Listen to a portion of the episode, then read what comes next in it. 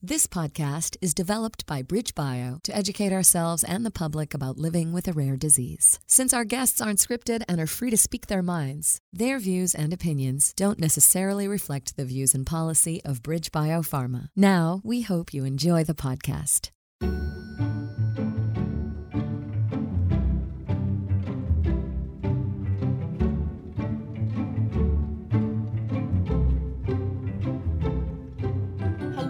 Welcome to On Rare, a rare disease podcast produced by BridgeBio, a biotech company that focuses on developing treatments for rare diseases. I'm your host, Mandy Rorick, a member of the patient advocacy team, and I'm joined by my friend and colleague, David Rintell, head of patient advocacy. Hi, David. Hi, Mandy. Thank you very much. Very excited about uh, interviewing today's guest. I am too. Today we get to visit with Jay. Jay lives with a condition called erythropoietic protoporphyria, or EPP. It's a condition that's characterized by really intense and severe pain upon exposure to sunlight. Before we get to talk with Jay, let's talk to Dr. Bhavik Shah. He will help us understand a little bit more what EPP is. Yeah. Mandy, EPP is a condition that is not very well known, not very well understood by most of us. I, for one, went out, took a walk in the sun this morning and really felt rejuvenated by it. But people with EPP, when the sun is shining, really need to be very cautious about exposure to the sun. So let's hear more about it. It's my pleasure to welcome Dr. Bhavik Shah to On Rare. He's the Vice President of Research for Genetic Medicine at Portal Therapeutics, which is a BridgeBio affiliate working on erythropoietic porphyria. Hi, Bhavik. How are you doing today? Hi, David. Great to be here. Uh, thank you for introduction. Yeah, thank you very much for helping us understand. Uh, I'm just going to say EPP because it's so hard to pronounce erythropoietic porphyria and much harder to live with it, I'm sure. Absolutely. So, Bhavik, if we start from the very beginning, most rare diseases are genetic uh, disorders. And is that uh, true for EPP? Yes, EPP is a genetic indication caused by autosomal recessive mutations in a gene that codes for an enzyme. Now, enzyme is a protein that converts one chemical into another. This particular genetic condition results mm-hmm. in an excessive buildup of an intermediate called PP9 in blood. So, as blood passes through blood vessels under the skin, PP9 absorbs lights. It sets off a chemical reaction, which results in excruciating pain and burning sensation. Now, it's important to understand that the type of light that PP9 absorbs is a bit different than the type of light that causes a sunburn. Bhavik, an autosomal recessive genetic disorder means that both parents need to be carriers of a gene, but people can be carriers of a rare condition without anyone in the family ever developing this condition. So I'm guessing it comes as a surprise to families when a child develops EPP. Yes, exactly right, David. So, Bhavik, that was very clear, and I want to make sure I understand. There's a genetic mutation that causes a change in an enzyme, and that causes a person with EPP to have much more of this stuff called PP9. And PP9 circulates in the blood. It is highly sensitive to light. When PP9 is exposed to light, it sets off a reaction that causes pain in the area of the skin, excruciating pain. Do I have that right? No, exactly right, David. Is it just pain, or is there also a visible change on the skin, or can it be either?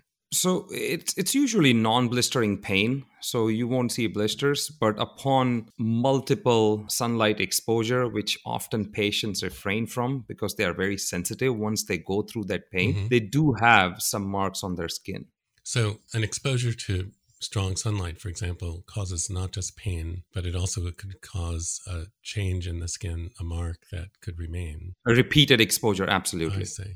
I'm guessing this varies a bit from person to person, but how much sun can cause that? How much exposure to sun can cause it? I think great question. Mm-hmm. Person to person, the sensitivity to sunlight is a bit different. Mm-hmm. Different people may have a different mutation that may cause a different level of defect in the enzyme. But typically, individuals with EPP can be under the sun only for a few minutes, handful of minutes. Wow. Very difficult to uh, live life without being able to be under the sun. Uh, Absolutely. And is there any other type of light that causes the PP9 to react in this way? No, it's it's essentially the UVA or visible light. And uh, mostly does this start to occur in childhood? So it is usually first noted in childhood, David. So roughly around age of one or Yeah. two. We've heard so far in a previous podcast that it is pretty difficult to diagnose this condition. Absolutely. Usually, children with this sort of symptoms they are often overlooked and to be honest a lot of doctors are not aware of these conditions either a specialist dermatologist knows about it and and for diagnosis there are essentially a few types of blood Yeah, tests yeah. verified by eventually genetic tests Uh, you know, EPP can be extremely limiting. Most of us don't think twice about going out in the sun, or if we think about it, we think, oh, how great, it's sunny out. I love going for a walk, you know, before I start work, expose myself to the sun and feel better. And people with EPP just have the opposite. They have to really be very cautious. again like you said i do want to belabor a point that you know it, there is a market impairment in the quality of life And Bhavik, after exposure to the sun, a person experiences uh, pain. How long does the pain last? Does it eventually subside?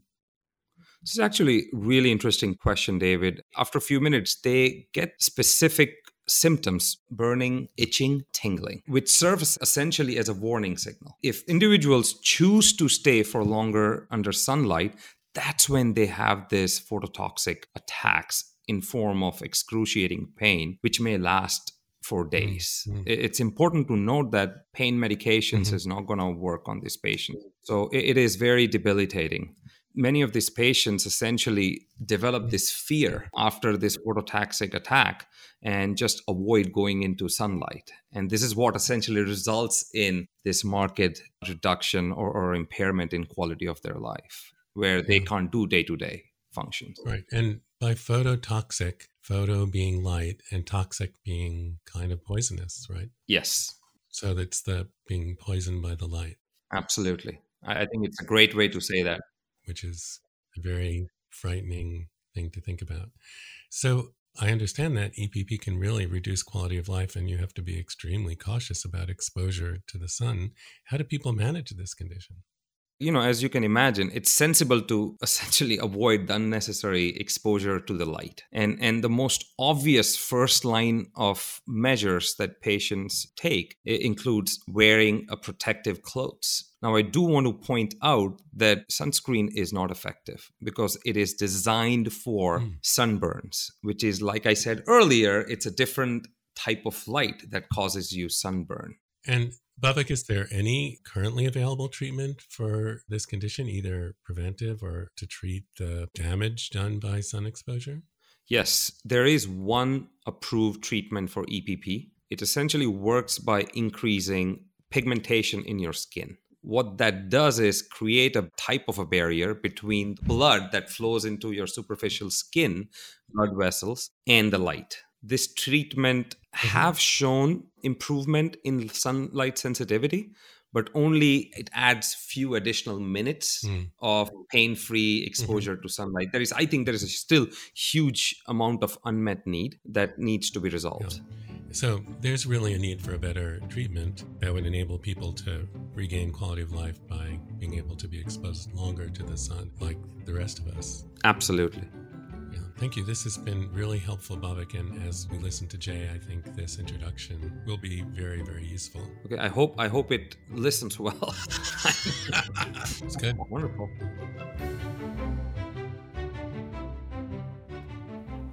I'm really pleased to welcome Jay to our podcast. Jay is a person living with erythropoietic protoporphyria, or EPP. Welcome, Jay. Thank you so much for having me, David. It's uh, it's an honor to be here. We are honored by your presence and very grateful you're joining us.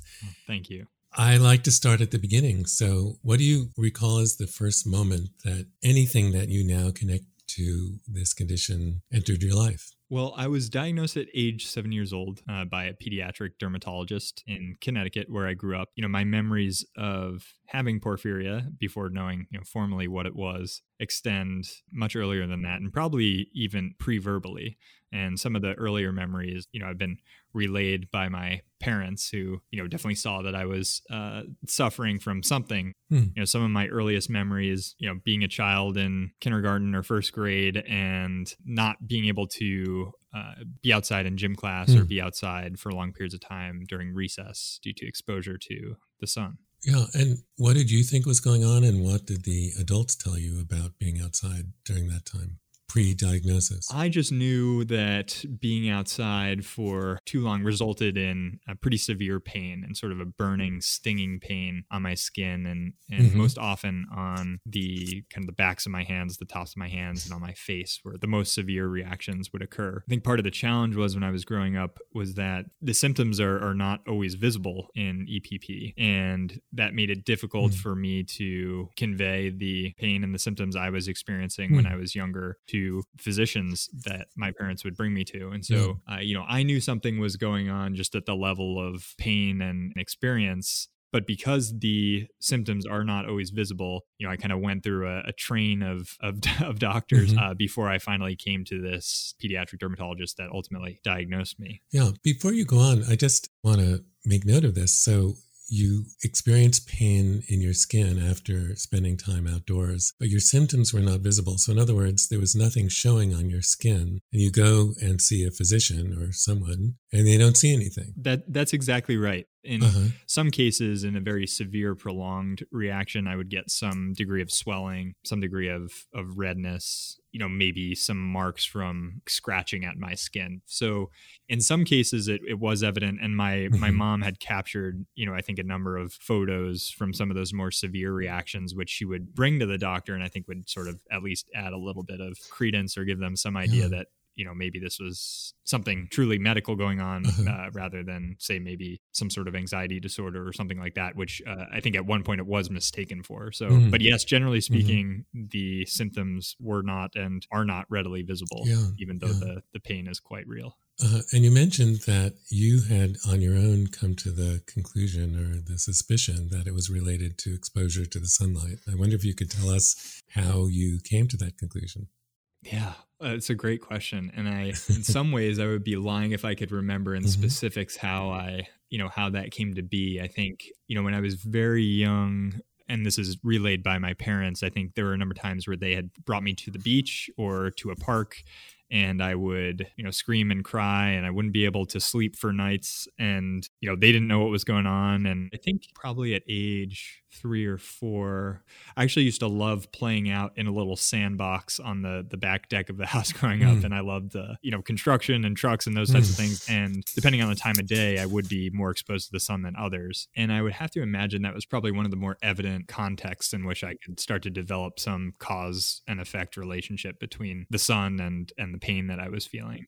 Beyond that, it was probably experiences of just being outside with my older sister or with friends and kind of recognizing, you know, hey, if, if I have my hand or my foot in the sun for too long, it really starts to get pretty hot. And I'm looking around, it doesn't seem like anybody else is feeling the same same mm-hmm. degree of heat or pain that I am. Your am. parents aren't on the podcast with us. And if they were, I would ask them, you know, what what they made of this. And I wonder if you remember them taking seriously your complaints about pain after being outside and what they thought. I know your mom, you mentioned that your mom took some photos. So clearly, what do you recall about how your parents talked to you about this? Mm, my poor parents you know, I, I really have to get the the full story from them, but they certainly took me serious uh, seriously from the start. I think they had a very difficult time understanding, especially at the beginning, what was going on. I think it was probably pretty evident to them from the first few severe reactions where symptoms were visible, so swelling, redness, those types of things that lasted for yeah. a number of days rather than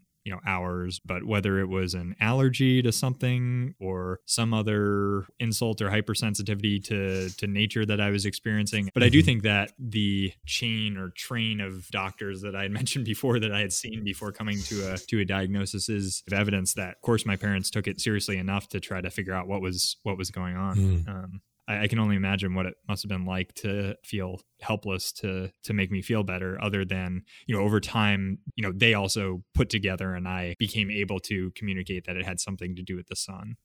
Yeah i'm, I'm sure that was difficult for your parents and for you as well. So many rare conditions like porphyria are difficult to diagnose. Seeing is believing and when you can't see it's very difficult to figure it out to trust what you're hearing for the physicians Wow. You noticed that you were different than other kids. They weren't having pain from the sun. Do you remember any other reaction it Scott?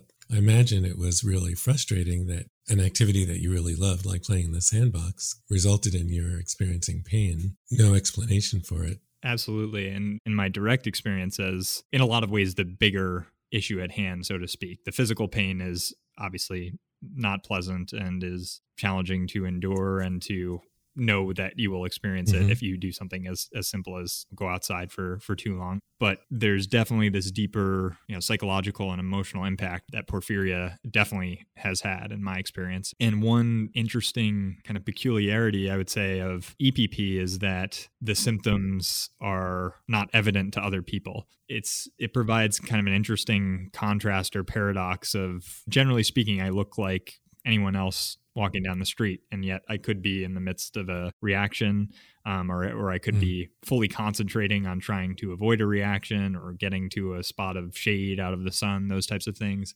and so it is a very internal uh, mm. very internal disease i would say mm a lot of the experience of having EPP is about avoiding pain, is about uh, managing the pain while you're around other people or trying to get things done, even though that pain is not evident to, to others. So, Jay, you mentioned that there's really a significant psychological and emotional aspect to living with porphyria with EPP. So, could you tell us about that? There are anxiety and fear are probably built into the disease foundationally for me in my experience and that's really rooted pretty deeply in the avoidance of pain uh, exposure to the sun over the course of my life you know 32 years. Definitely trains you to be very vigilant about anything that could cause a reaction and i think there's a lot of anxiety that in my experience has, has developed from that. Fear and anxiety are a, a big part of it you know it mm-hmm. does have a lot i mean my life it's had uh, significant effects in terms of you know how i viewed myself from a very young age and how i related to myself mm-hmm. and my place in the world you know i think it took me a long time to sort of figure out how i could reconcile with mm-hmm. with the disease that i have yeah so can you share how you did view yourself yeah i think um, when I was young, a lot of um, shame and disgust were probably dominant emotions, which, you know, those are pretty strong words. And I, I almost hesitate to use them just because I, you know, obviously there's a certain degree mm. of vulnerability that I'm, that I'm uh, signing up for here and talking about it. But I, yeah, I think I saw this, these inabilities, uh, not mm. being able to do the things that other kids were doing. And sometimes you know catching flack for it or being made fun of for it i think reflected that back on me as mm. being less than or not being good enough. I felt like i was missing a key part of myself that would mm. allow me to do what everyone else could do. Yeah. As if this was a choice or was like well i can't do it and i'm different than other kids and that makes me less than or not as good as. Exactly. And you know rationally it doesn't of course doesn't make too much sense but i think when those sorts of things come on the brainwaves when you're young, it's hard to yeah. rationally Absolutely. sort them out. Absolutely.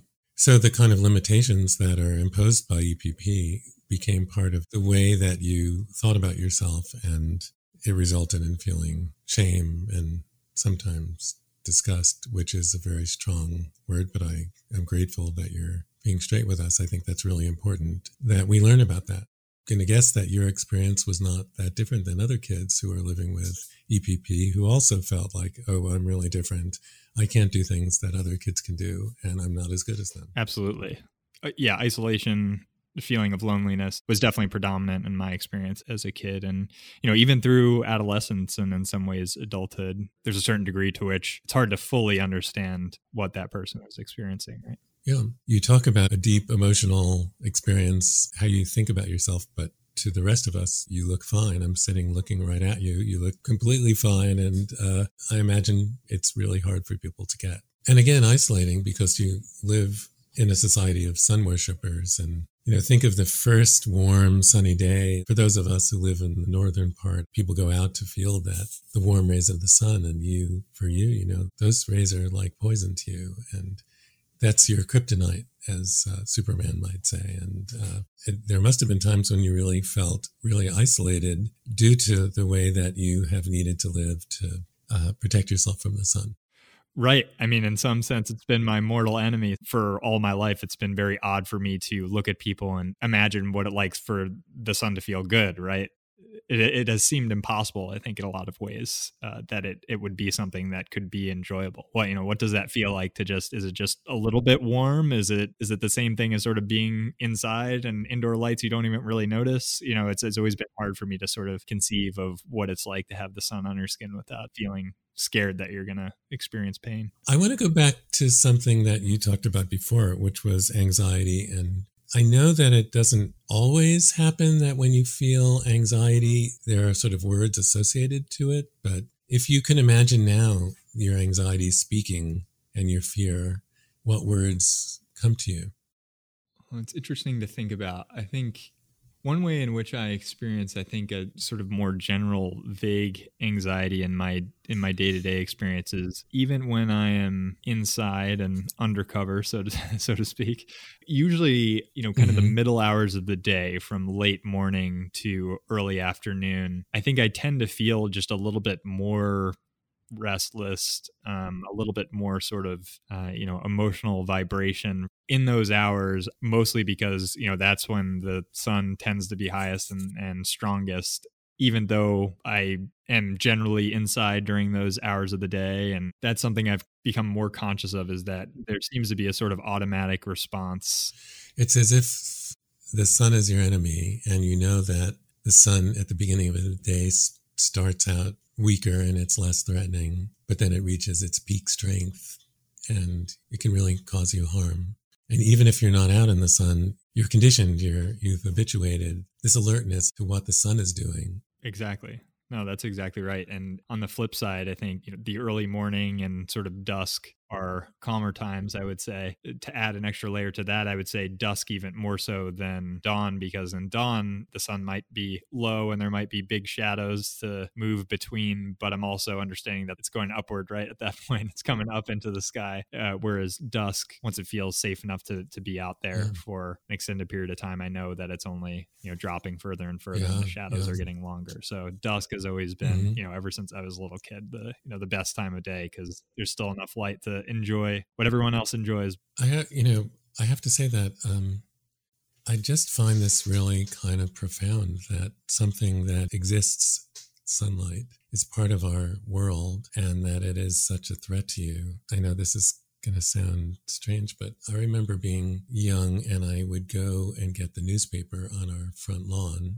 And I was worried that a tiger would come and get me. And no tigers living in New Jersey where I was living at that time. But it's almost as if you live among tigers and the tigers could get you at any moment if you dare to go out during the peak sunlight. No, that, that's exactly right. One thing I've verbalized to fellow EPP patients, you know, worries about avoiding pain, worries about avoiding the sun do just seem to reserve, you know, a corner of mm-hmm. brain space yep in permanence and that just sort of in some ways narrow the rest of the space there is. mm-hmm. it almost feels like you know you're operating with just a little bit less bandwidth yeah. you're always sort of thinking about this yeah. extra factor of your attention is always divided between what's happening in front of you and your awareness of what's happening with the sun. That's exactly right. So, Jay, tell us a little bit what your life is like in general. Who are you and what are you up to?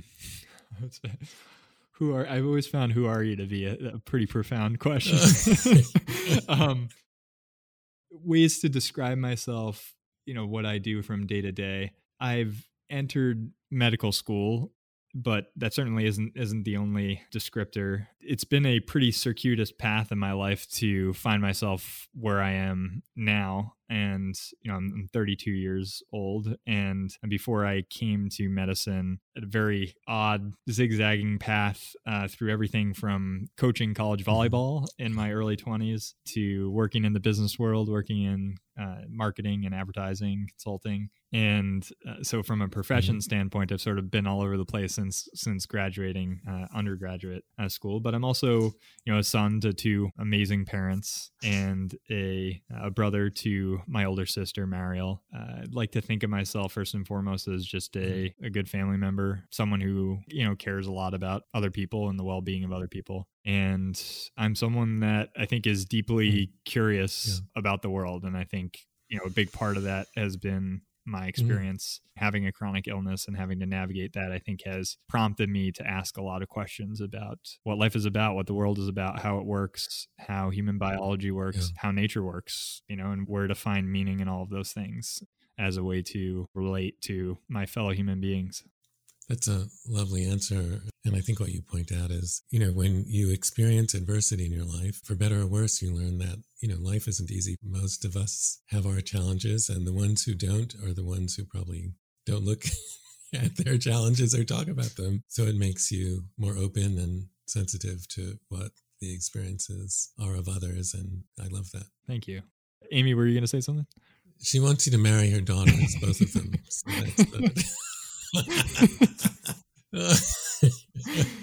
you doing okay, Jake? You're. i'm doing great yeah I'd like is- to have you on every podcast that we do, just so you know that. Um, so, pre-diagnosis, you developed a good sense of what was going on, and that it was the sun exposure that was causing this. What happened where someone finally said, "Oh, I think I know what this is." my mom will probably correct me when she listens to this. You know, I think it involved, you know, at least one pediatrician for sure saw another dermatologist before seeing the one that ultimately made the diagnosis. A neurologist might have been involved at some point, an allergist certainly. And I think also, which I understand to be not all that uncommon, was a psychiatrist, child psychiatrist to evaluate, you know, something psychosomatic that this was something going on in my mind rather than, you know, in my body, so to speak. You know, what order those uh, different specialists were in, I I don't recall, and um, I'm sure my mom has it, but ultimately was referred to this pediatric dermatologist uh, at Yale New Haven Hospital in Connecticut. And I was the first patient that he had seen with EPP. I think on his evaluation, I think he had some suspicion, but hadn't had the experience of seeing a patient with EPP before. And so he had consulted a a colleague of his and had ordered some diagnostic tests that ultimately led to you know a solid Mm. diagnosis when I was seven years old. So the pediatric dermatologist had never seen someone with EPP, but he was attentive enough and he believed you. That's right. And one thing that I didn't mention earlier that that I think is worth mentioning is o- over the course of my childhood and now if, if you look very closely particularly at the tops of my arms and my hands you'd see a lot of very kind of small white scars that Mhm. accumulated over time from exposure and i'm caucasian i'm fair skinned they're kind of hard to pick out because there's not a lot of contrast uh, but i think he had a sharp enough eye to, to see those Yeah. and you know Yeah. gain some suspicion I'm so glad that you were able to find someone who recognized this. And any instructions from that doctor or subsequently, like how you're supposed to manage this? Unfortunately, I mean, at that time, so that that would have been 1998, I think. There there were even fewer o- treatment options than there are today, which is kind of wild because there, yeah, there are very few today. Yeah. But he suggested something called uh, beta carotene, which is an antioxidant. You know, it's a molecule that you find in carrots that give them their orange color. This was something that had been tested over time and mostly in, on the East Coast for EPP with varying results. So he, he suggested trying beta carotene. The issue was these pills were, were massive. They were like horse pills, and you had to take six or eight of them a couple times a day. And I just couldn't get them down as a kid. And so my, yeah, my poor parents, we tried everything of like emptying the capsules uh, into, you know, a piece of fruit to eat that. And it was, you know, disgusting. And I just couldn't, you know, get it down, tolerate it. And even then, you know, even having done some version of a, you know, giving it, a, Mm. giving it a fair shake, it really didn't seem to have Yeah. any positive effect. Yeah. And then the other thing was sunlight avoidance. The main tactic, if you can't avoid the sun, is you know covering the parts of your body that that would otherwise be exposed. Uh-huh. So, can you tell us what that involves? I mean, sun avoidance would mean that you stay indoors, but what about? So, what's the protective action? You know what it boils down to is is wearing long sleeves wearing long pants in times of the year and in climates where most people are not wearing those items of clothing right? They're wearing shorts and t-shirts. What you find out very quickly in early experimentation with protective clothing if you're someone with epp is that even you know a sliver of skin that is left exposed say between the the end of a long sleeve shirt and the start of like a glove to cover your hands will get hit just as it will if it's fully uncovered. What that means mm-hmm. in specifics is you know wearing long pants, um, always wearing closed-toed shoes, so never flip-flops. I think many people have learned that lesson painfully. My feet tend to be just mm-hmm. as sensitive as my hands and my face. Those are sort mm-hmm. of the mm-hmm. three most sensitive areas of, of my body. Um, but long sleeves or even even a hoodie or a sweatshirt to help cover your neck, gloves for sure, and and then if it's really about spending you know an extended period outside in the sun wearing not just a, a wide brim hat but also uh, a mask i mean if you really want to shoot for no symptoms at all you know a mask that leaves pretty much nothing but you know your eyes mm-hmm. to see out of mm-hmm. which understandably many many people who might see you out like that may threatening um, but yeah it, re- it really looks like just how you would imagine covering every part of your body would look like if you're going out to to ski in very cold temperatures. So today or yesterday or tomorrow you need to go out do something with exposure to the sun. Is that what your practice is now or including the mask or The mask I would say is the most variable part of the protective regime. I, I have I have pretty severe sun sensitivity as far as uh-huh. EPP patients go, or at least for me, I generally have just a few minutes before I start to get kind of warning signs of mm-hmm. uh, an imminent reaction.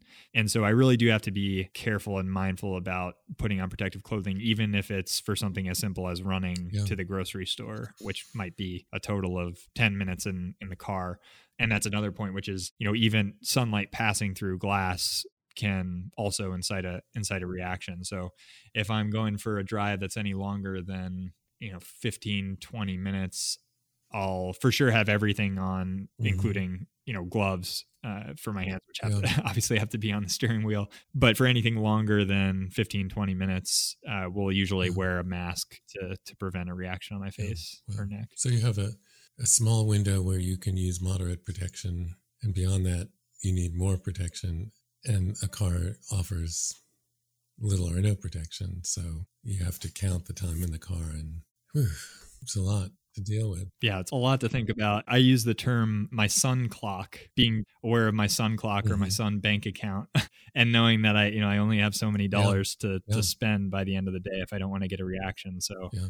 It's like the, um, I don't know if they still use them, but like x ray techs would wear a little pin that measured exposure just to make sure that didn't go into the unhealthy range. And it's exactly how it is, although I doubt that there is any kind of sensor that provides that information. And what else does it take for you to manage this? Yeah. You know, planning is kind of your next best tool and a very necessary tool is when am I going to do the things that I need to do? And will I run into issues with the sun that may make that harder or may prevent mm-hmm. me from from getting things done? So really thinking about, you know, what time of mm-hmm. day mm-hmm. you may be running errands or commuting to work or or whatever it is. And I've mm-hmm. developed a little bit of a sense of pride in my sense of direction because years of training of understanding the sun's path and where it is uh, in the sky yeah. at certain times a year and just understanding that, hey, in the morning if I'm living west of the place where I'm working, I'm mm-hmm. going to be driving directly into the sun. And so there's going to be more light bouncing off the cars in front of me, the road in front of me, up into my face that I need to leave at this time, or yeah. it's better to yep. find a place that's east of where I work or where I go to school so that I can drive against the, the sunlight. I don't know if this is actually historically accurate, but I think the Aztecs worship the sun, and you're the anti-Aztec, yeah. but with the same attentiveness to the sun. But right, yeah, the, the same, yeah, yes. the same respect. Yeah, and anything else? I mean, you're not getting a lot of vitamin D without sun exposure, and do you have to be attentive to that? And are there other aspects of care for EPP that would be helpful to know? That's a great question. So, vitamin, I do take a vitamin D supplement, as I think is recommended for most mm-hmm. EPP patients. But as far as other strategies, yeah. I mean, I think one thing that has done mm-hmm. me a lot of benefit, or accepting to some degree the social perception that others may have mm. if you're wearing long sleeves or a hoodie and pants and gloves and a hat and or a mask in the middle of July. I think that that aspect, which is not insignificant, of course, you know, we are we're social we're social animals and we you know care for better for for worse what other people mm-hmm. think and um, that's important for a whole number of reasons but you know that hesitation to visualize right to kind of make it tangible and very evident mm-hmm. to others that i'm different is you know was an an impediment to taking all the measures that would be prudent to take in order to avoid a reaction. Yeah i imagine that there are people who just it's just too embarrassing to be so covered up for sort of social desirability don't do it and then they, they really pay the price afterwards. Oh yeah Oh yeah, and I, I mean that. And that was something doing I've done many times, which is just you know what I'm just gonna pay the price, and I'm probably gonna regret it later, but I'd rather not feel embarrassed for, you know, yeah. this picnic I've been invited to or this yeah. event for school or whatever it is. And that is a mm-hmm. shame because I think there are a lot of painful memories in there of signing up yeah. for for the pain, even though, you know, technically there was an option to avoid it. And it's hard to miss out on events that take place out of doors. Talk about increasing isolation and also losing your ability to socialize and connect with others and really challenging being invited to an outdoor wedding, for example. That's exactly right. And yeah, at this point in my life, you know, I've learned certain ways to politely say no or or decline if it's sort of easiest that way or for, or if it's likely to if the price being paid is affordable from a from a social standpoint or uh, yes. uh, and I think you know a lot of yeah. people uh, are sort of forced to learn how to do that but it is a very difficult aspect of the of the disease is uh, knowing you might yeah. be missing out on something or again just another affirmation of me being different than, uh, than other people you know oh yeah we were we were all kind of on the same page mm-hmm. when we were you know hanging out and uh, breaking bread, you know, inside over mm-hmm. lunch. But as soon as people want to go for a walk outside, it's, you know, that divide comes back down. Being different hasn't changed from when you were a boy. I am going to guess that there's a continuous stream of people that you need to explain this to you know, it's a difficult thing to navigate, deciding who to tell and when and what context. This feeling of being less than or of not being as good as I still defend against. And so, you know, anything that might incite pity, that's something I generally tend to avoid. Yeah. Has it been an issue in romantic relationships? You know, people, when they hear about it and I've been very fortunate to have loving and supportive mm-hmm. partners in, in mm-hmm. my life. I think it's always been probably more of an issue in my mind than, than it is in, in their mind. Uh, but I think I always sort of just assume that, you know, it would be something that might be a deal breaker for someone or, or just a total bummer at the at the very least, which I totally understand. I would love someone that I can go to the beach with or go on hikes mm-hmm. with it has been a factor to consider in romantic relationships, but fortunately, it has not been an inhibiting factor um, in yeah. any major way. Good. I'm really glad to hear that, and that there are other good people like you out there who are not living with EPP, but who understand that we all have a struggle of one sort of another, and this is yours. So, Jay, you've been enormously generous with your time for us. And it's been fascinating in terms of thinking about life with EPP. And we're so appreciative of your sharing your story with us. It's an absolute honor to to be able to talk about it in this context. And thank you so much for your kindness and understanding and insightful questions. It's been yeah, it's been a real pleasure. Jay is an incredibly lovely person. I can see why Amy wants her daughters to marry him. Yeah, I love that. Good, good thinking, Amy. Jay had a comfortable, calm way of explaining EPP that could be really difficult to talk about. And he um, shared that with us so generously. Oh, I have a lot of thoughts about uh, what Jay shared with us. First of all, the invisibility of EPP to the outside world. I think it's always difficult when other people cannot see what's going on with you, and particularly living with EPP, which takes so much care and caution about sunlight. I keep thinking about how Jay says, you know, we're a nation of sun worshippers. And I think that's really true that most of us have such positive associations with sunlight. And Jay's associations are anxiety provoking, how he has to use part of his brain all of the time to think about and plan how to avoid exposure to sunlight. Although Jay just seems so well rounded, mature, calm, but it was not lost on me how he said that he's experienced shame and disgust from living with EPP that this has really been a very difficult journey for him. Yeah, I think you're right, David. He did a nice job of explaining how EPP is not a physical condition, but really it's also an emotional condition as well.